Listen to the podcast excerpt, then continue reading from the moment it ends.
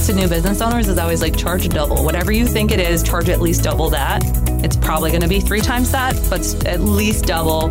Just at least double. Trust me. Welcome to BizCast Greater La Crosse, a weekly podcast from Biz News. We bring you news from the business community. I am your host and founder, Vicki Markison. Joining me today is Shobi Zietlow. She is the owner and president of Referral Staffing Solutions. So I always like to start with you're a business owner. Where do you think you got this incentive, this urge to become a business owner?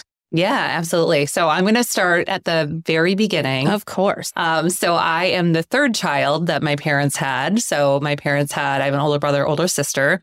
And my parents packed up and moved to Mississippi. My mother was very, very pregnant. I was born in the back of a van on purpose. It wasn't because they didn't get to the hospital on time.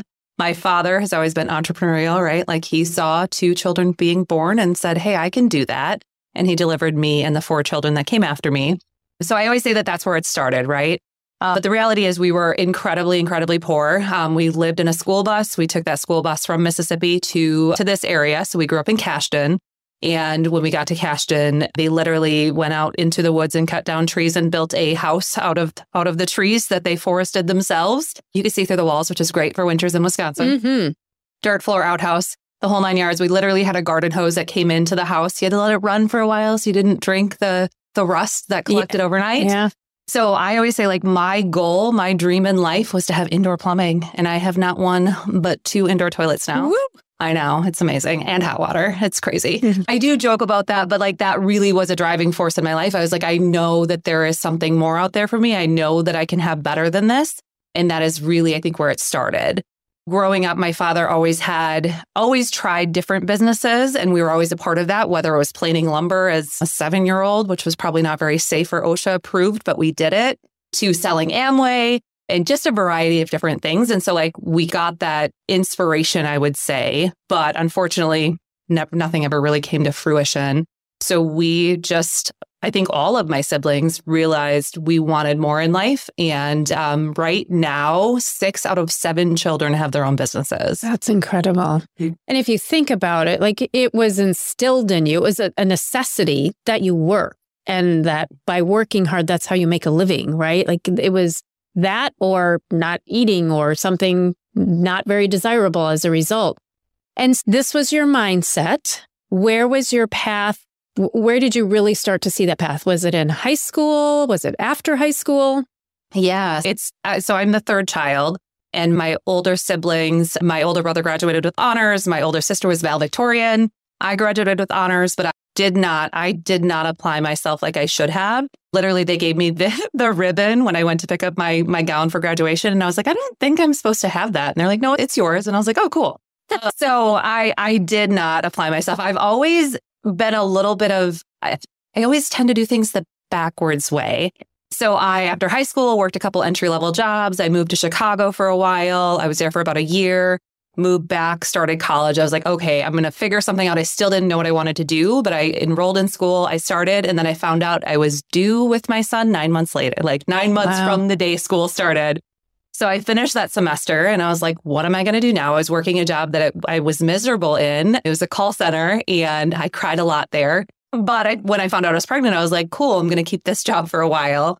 And after my son was born, then I made a change and I went back to waitressing, something I always loved the hustle and bustle. It was always fun, like BSing with customers and, and that whole nine yards. So my son was about two years old when I went back to school. My sister and I both were in the service industry and we decided, you know what, we want to do something bigger than this. So we're like, let's own our own restaurant. We love the restaurant industry. Let's do that. So I jumped back into school, ended up relocating to Madison. So I started a supervisory management program. Same time, entered into the staffing world in an entry level staffing role. From there, I realized, oh, it took me about six months, I would say, in that role. I was, I don't know if I want to do this. This is challenging. There are sometimes challenging individuals you get to deal with. Mhm. Um, you're playing with people's lives, right? You're a part of people's lives. Uh, but at that six month mark, there were some people that came back to me and were like, oh my gosh, because you gave me this chance, this is how my life changed. And then also on the business side of things, where businesses were like, hey, I can go to my kid's softball game because you found me the staff I needed and our production is uh, production goals are met. Sure. Yeah. Um, so I started seeing how those small things that I was doing in the staffing industry was really impacting people's lives. Mm-hmm. And so that's really where things switched for me. So I was going to school full time. I was a single mom at that point, and I was working full time as well. And so I worked through school. I graduated with my degree. At this point, it was 2009 when I graduated. So that the economy was like a hot mess at that point. Oh, right? it was. Yeah.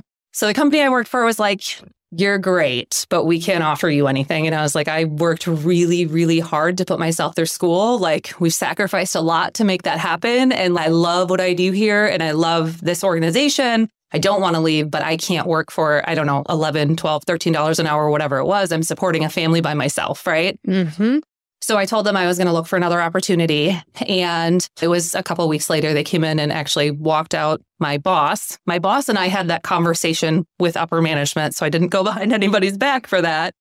Um, but anyways, uh, that the management position opened. I applied for that role. I ended up becoming the manager of that um, that staffing company in Madison, and I worked for them for. I was with them for about four or four and a half years. An opportunity in uh, the Sparta, Sparta, Wisconsin, opened up. I had a friend that sent me a link and said, "Hey, if you think about moving back."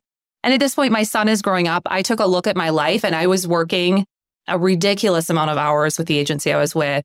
Uh, and I realized like the only people I knew were people I had met through work. And then there were a couple of people I had met through my son's daycare, but I was like, we don't have a life outside of work here. And my son is growing up without his without his cousins, without my sisters. And so we decided to take the leap and move back here. And I worked for that other organization, managed that agency in Sparta. About six months into that role, I got a new boss. And I was like, whoa, this is going to be great. I think we're going to get along wonderfully. We didn't. No, no. Uh, but we talked about it. We openly talked about it. We did not communicate well what she wanted and what I, we just, and I will tell you, I'm not an easy person to manage. So you got, I got to give the them some grace. entrepreneur in you. Yes. I wouldn't want to manage somebody like you. So it was, I worked for them for about two and a half years. Came to a point where I was like, I can't do this anymore. And I put in my resignation. I did tell them, I was like, I will work until you find my replacement or until I find a replacement. But they came in and walked me out the next day. So I was like, oh, that's not what I was planning. At that point, I applied for a couple of different roles. This was December of 2013. And applied for a couple of different roles, like trying to figure out what I was going to do. But I'm going to backtrack a little bit. I skipped over a very important section. Mm. About a year prior to that, someone told me about this Tony Robbins conference Mm. that was in, he was coming to Chicago, so the Chicago area. And I went to that conference and it was Unleash the Power Within. And so it's a conference where there's like lots of lots of personal empowerment. You walk across fire, it's the whole thing. Mm. And with that, like when I'm sitting on my couch like, trying to figure out what am I going to do, right? What am I going to do? I decided, you know, what's the worst thing that's going to happen? Because I had all these self-limiting beliefs. You're not smart enough. You're not, you don't have enough money. You don't have enough of anything to, to go out on your own. Yeah. But then I was like, you know, what's the worst that's going to happen? I need to know when to cut it off. I need to know when to stop if I'm failing miserably. But what's the worst that's going to happen other than a really terribly bruised ego, right? Like Yeah. I can get through that. Yeah. I can get through that. Look at my childhood. I got through a lot. Yeah. I can get through this. So in January of 2014, I was like, okay, let's do this. So I created the LLC, worked from home for a while, didn't have a separate bedroom to set up my office. So I bounced from my couch to my kitchen table. And I just realized, oh my gosh, I'm not being as productive as I could be. At that point, I found an office and it was a cheap office. It was dingy. It wasn't cute, but it got me, it, it was a place for me to go and a place for me to work. And we had our first employee on payroll. By April of that year, I did some direct hire stuff between January and March. But first employee, first temporary employee working for another company in April of that year. And yeah, fast track now, we have got two offices. So we have an office in Sparta, we have an office in La Crosse. We have had an office in the Viroqua area, which we don't at this point due to some shifts and changes that have taken place. Still staff in that area. We just don't have a physical location there right now. But yeah, 10 years in business and it has been an insane journey, but that gives a bit of the how we got here, I suppose. And it's not just that you started the business, you grew the business. You're in a business that is really tough. I'm sure you've seen huge peaks and huge valleys. And so, how have you navigated that?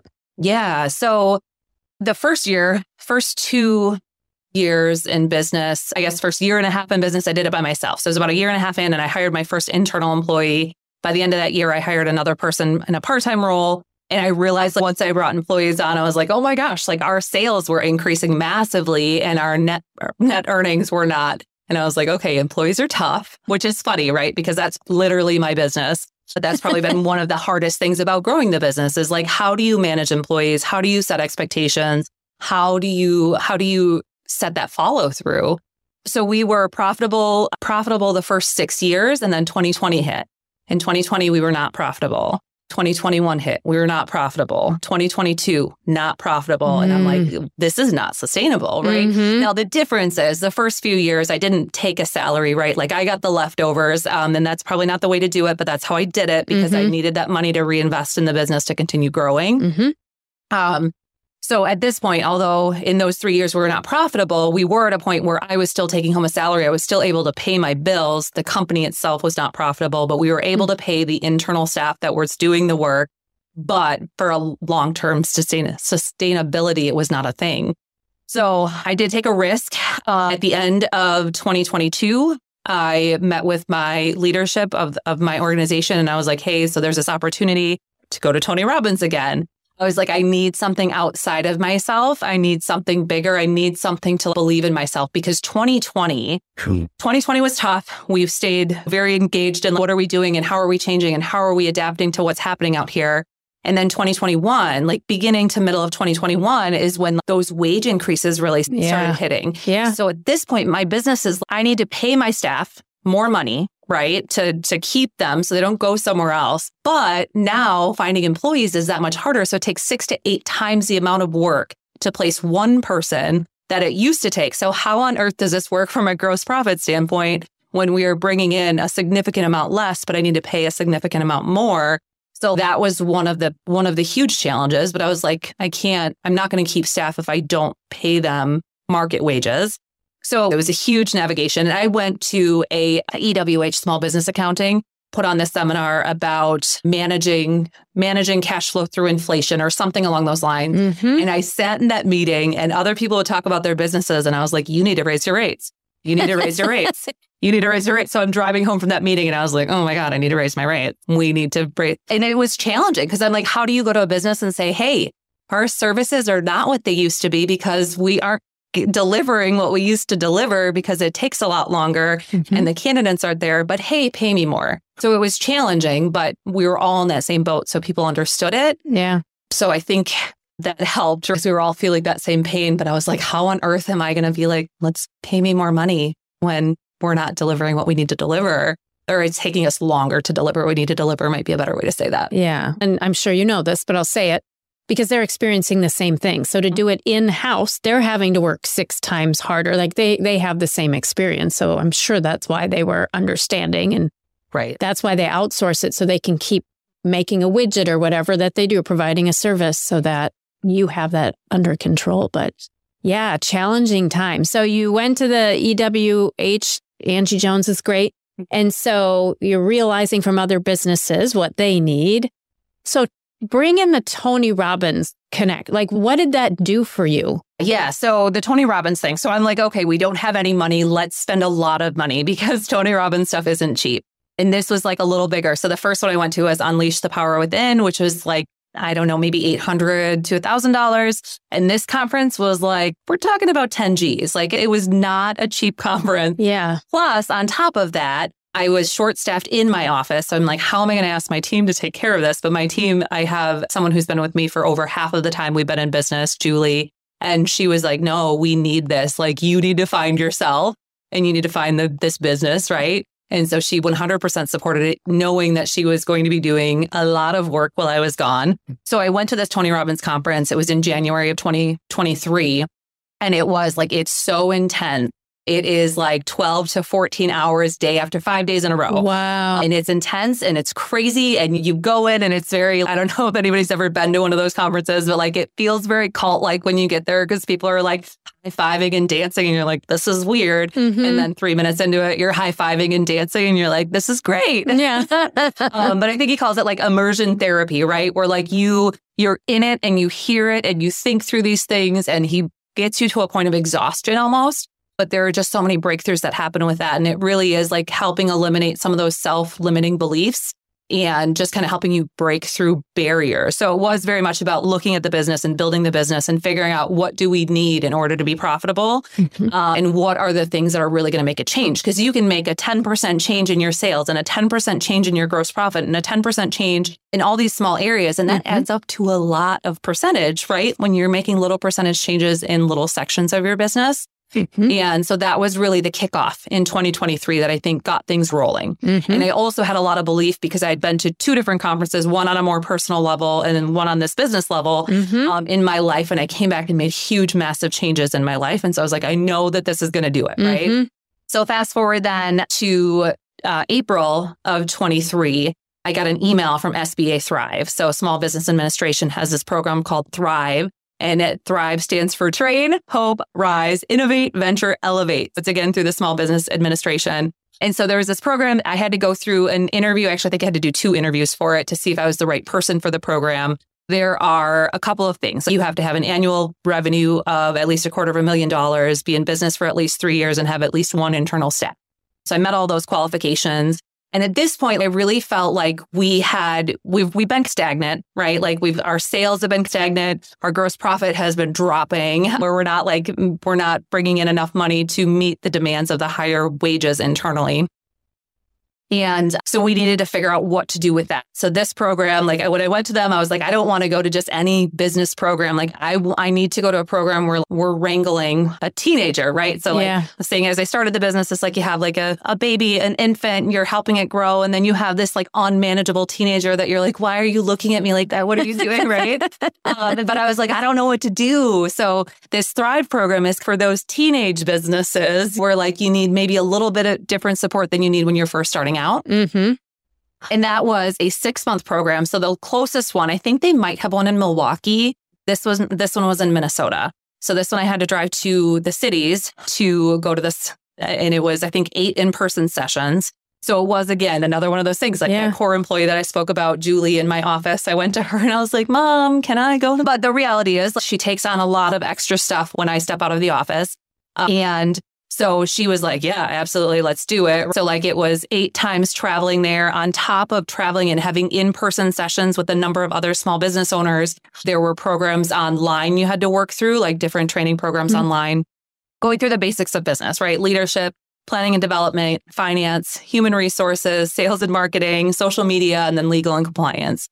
And so we worked through these modules online, talked about them in class, went through some problems, and then ultimately had to rebuild our business plan for the next three years and then present mm-hmm. that to to a group of professionals for our final session and it was just huge to work with other small businesses that are in very similar situations mm-hmm. no one else was mm-hmm. in staffing uh, but they also were a lot of the problems that we had were were different and i was able to provide insight on the human resources side of things and other people were able to pro- provide insight on marketing yeah um, so it was really cool to meet other businesses that were experiencing similar similar challenges, but help one another and um, just build additional resources for for one another. Yeah, and so this is you said eight in person, lots of other meetings. We'll just say sounds like homework. Mm-hmm.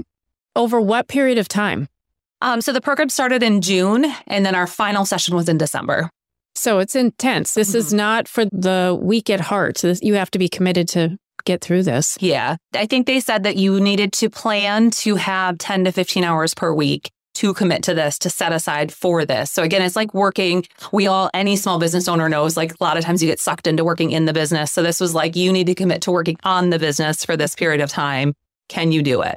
So yeah, it, it definitely took work and dedication and dedication from my staff, from my family, from myself. There were plenty of days where I was like, I don't want to drive. I don't want to spend six hours in my car today um, because I would drive there, have a three hour, three or four hour session, and then drive home. Like it was a really long day. And at first, I would start working in the morning and then I'd go. And finally, as I got towards the middle of it, I was like, I'm not working in the morning. Like I'm exhausted, but it's not safe. I'm just going to take a chill morning, get prepared, do what I need to do, but not work six hours before I spend six hours in the car and then another multiple hours learning yeah. with the group. And yeah. It's interesting that you find those mechanisms to elevate mm-hmm. and that you enter it and you say, okay, I can see where the path is, how my business is going to be stronger at the end. When we first touched base, you had mentioned that you had done a program right as you started. Can you talk about that? Yeah, yeah, absolutely. So I did a program and I, I can't remember exactly how far in I was in the business. It was maybe a year and a half into the business. Um, I met with my banker, and my banker had told me about the ETP program. So it's the entrepreneurial training program that they host at UWL right here in La Crosse. Mm-hmm. And that program was, I it's been a long time, but I think it was eight weeks, maybe it was 12 weeks, but I think we met one night a week for a certain period of time, very similar to the SBA Thrive program. But it's really like a way to create your business model. So whether you're already doing it, I was already doing it. Some businesses were um, just starting out. Mm-hmm. Other businesses were thinking about starting out. So it's a great program to work through and figure out, do I have a customer that is willing to pay for what I'm offering? And if so, like if things change, if there's a significant shift in the marketplace, like will I still have a customer that's still willing to pay for what I'm offering? Um, and it really helps you figure out how are you going to market to that? Like who is your customer? You'll break it down and figure out like who is the person that's going to buy this and what is that person doing is it somebody who's got kids in sports and they're going to see a billboard as they're driving into um, driving into soccer are they going to be listening to the radio like how are you going to reach those customers so you can build that plan out what do you how do you need to price your products in order to actually pay your rent and pay yourself mm-hmm. because like when i first started out i was charging a a ridiculously low amount of money. I was That's like, very common. yeah. amount of money. And so uh, my advice to new business owners is always like charge double. Whatever you think it is, charge at least double that. It's probably going to be three times that, but at least double. Just at least double. Trust me. yeah. Yeah. And so I think that's through the Small Business Development Center over there at UWL. Yeah. Yeah. yeah. Lots of great resources that they do for free as part of their funding. So yeah, I think that program costs a couple hundred dollars. Oh, does it it's now? Very reasonably yeah. priced. But they do, I think they have scholarships available. Oh, if you're like, nice. oh, I can't pay for it, I think they have scholarships available, but it's very, very reasonable, close to cheap, not quite cheap. Or not quite free, I mean, sorry. Well, gets back to the committed. You have to be committed. Mm-hmm. So it's one way to make sure they're committed. So what's next for your company? Whew, it's a good question. That's a good question. so 2024, so we just celebrated 10 years. We're doing all sorts of things this year. We're rebranding, so we're, we're going to put get a new logo. We actually just approved it, but we haven't shown it to anybody mm, yet. Fun. So we've got a new logo out there. One of the big things that we are really passionate about is giving back to the community. I had mentioned that I was a young young mother. My son is now 20 years old. Wow, time um, flies. yes. oh my gosh, I'm telling you, I'm having moments now where I drive by drove by the the grocery store the other day and a woman was holding her chi- her child's hand and I started crying and I was like, "Oh my gosh, my 20-year-old." It's anyways. Um, yes, time flies. Love your kids. Um, he's still with me, but I know it's limited. Anyways, all right, sidetracked. Uh, as a young mother, I had my son when I was 20 years old. I went uh, like a lot of things in my life. I do things and then I figure out how to handle them later. So I didn't have the financial stability to pay for health insurance. Childcare is expensive. So I was like a system, I was a product of the state, right? Like I signed up for those things that the government helped me with. And I'm a very prideful person. So I worked really, really, really hard. One of the reasons I put myself through school, although it was very intense working full time, full time momming it and going to school full time, I was like, I am going to pay for my own health insurance. I am going to have money to pay my bills by myself. Um, and uh, so, anyways, like getting out of that system is tough. And one of the things, one of the things I had to do for college was to volunteer. So I had to volunteer, I think it was four hours or something for one of my courses. And that really spiraled that piece where it's like giving back to the community is so important, right? Like I had people that helped me in one way or another, right? Like if I didn't have that aid to help pay for childcare, if I didn't have that aid to help pay for health insurance, like life would have been a lot tougher than it was. So if there's any way we can give back, that's what our goal is. So I'm getting way off track here. No, it 20- shows your values. It's fine. In 2024, we are we're implementing more volunteering, more giving back. So we've got some programs. We're going to start with one of my staff members' uh, father-in-law is at a an assisted living facility in Sparta. So we're going to start volunteering there. We actually had a meeting this morning to do some volunteering to help people with varying abilities, help them get better at interviewing, help them spruce up their resumes, helping them get out and working in the workforce. We're going to do a Habitat for Humanity build. There's just so many things that we're going to do. So we're really looking at opportunities to get out there, build our collaboration as a team. So we're going to do this together, but also impact the community while we're doing it. Um, so anyways, we're, yeah, new logo, giving back to the community, we are having a huge celebration in June. So we're super excited about that. Um, my sister owns On a Whim. Um, it's in Cataract. So it's a little bit of a drive, but it is absolutely breathtaking, gorgeous. Um, so that is happening in June. And we're inviting everyone. We're going to have a bounce house. We're, we're going to have food and just going to have a big party to celebrate 10 years. And aside from that, like we're just going to continue growing and and building and developing. We have a marketing person now, which we never had before. So that's super exciting. So she's helping with a, a lot of the rebranding. Um, she's actually in school at UWL, so she graduates in May. So once she graduates, she's going to come on full time. And yes, just continuing to grow and develop and help more businesses in the area make those connections between the job seeker and the employer. And yeah, onward and upward, right? That's a good segue to my common closer question, which is what makes you passionate about what you do? Yeah, I think what makes me passionate about what me what I do, goodness, is that it, it's really building those connections and it's helping somebody that maybe doesn't know how to do it for themselves, right? Making those connections where we are helping someone, an individual job seeker, meet those goals. In, in most cases, our goal is to elevate them and move them up a level. In some cases, people all they want is, you know, some a schedule that works so they can go to so and so's baseball game uh, and pay their bills, right? They don't care about like the the next level necessarily. Mm-hmm. They just want this level. Um, but then also on the business side, where we're able to help businesses meet their production goals, because if we're not hitting our goals because we don't have our employees, nobody wins, right? Yeah. Um, so I think it really is just it's so cool to be like this tiny little part, tiny little part of somebody's you know life and and making things better. And then when you see someone last night, we had an event that we went to last night, and someone that I worked with there she was placed at a, a client in the area. She's like, it was four years ago and I love my job. And like it, it just fills your heart every time you hear that. Like, Not every fit's a perfect fit. We're working with humans. It's not checking boxes. Um, but there are so many times that that perfect fit takes place. And you know, 100% it's that business and 100% it's that employee but you help make that connection, right? And yeah. that just, it's so heartwarming. Yeah. The life that it changes and the business that it helps. Mm-hmm. Yeah. Yeah. As a whole, right? Absolutely. The businesses are thriving, the community thrives. So. Yeah. Yep. You have been listening to Shobi Zietlow. She is the owner and president of Referral Staffing Solutions. This is BizCast Greater La Crosse. We'll catch you next week.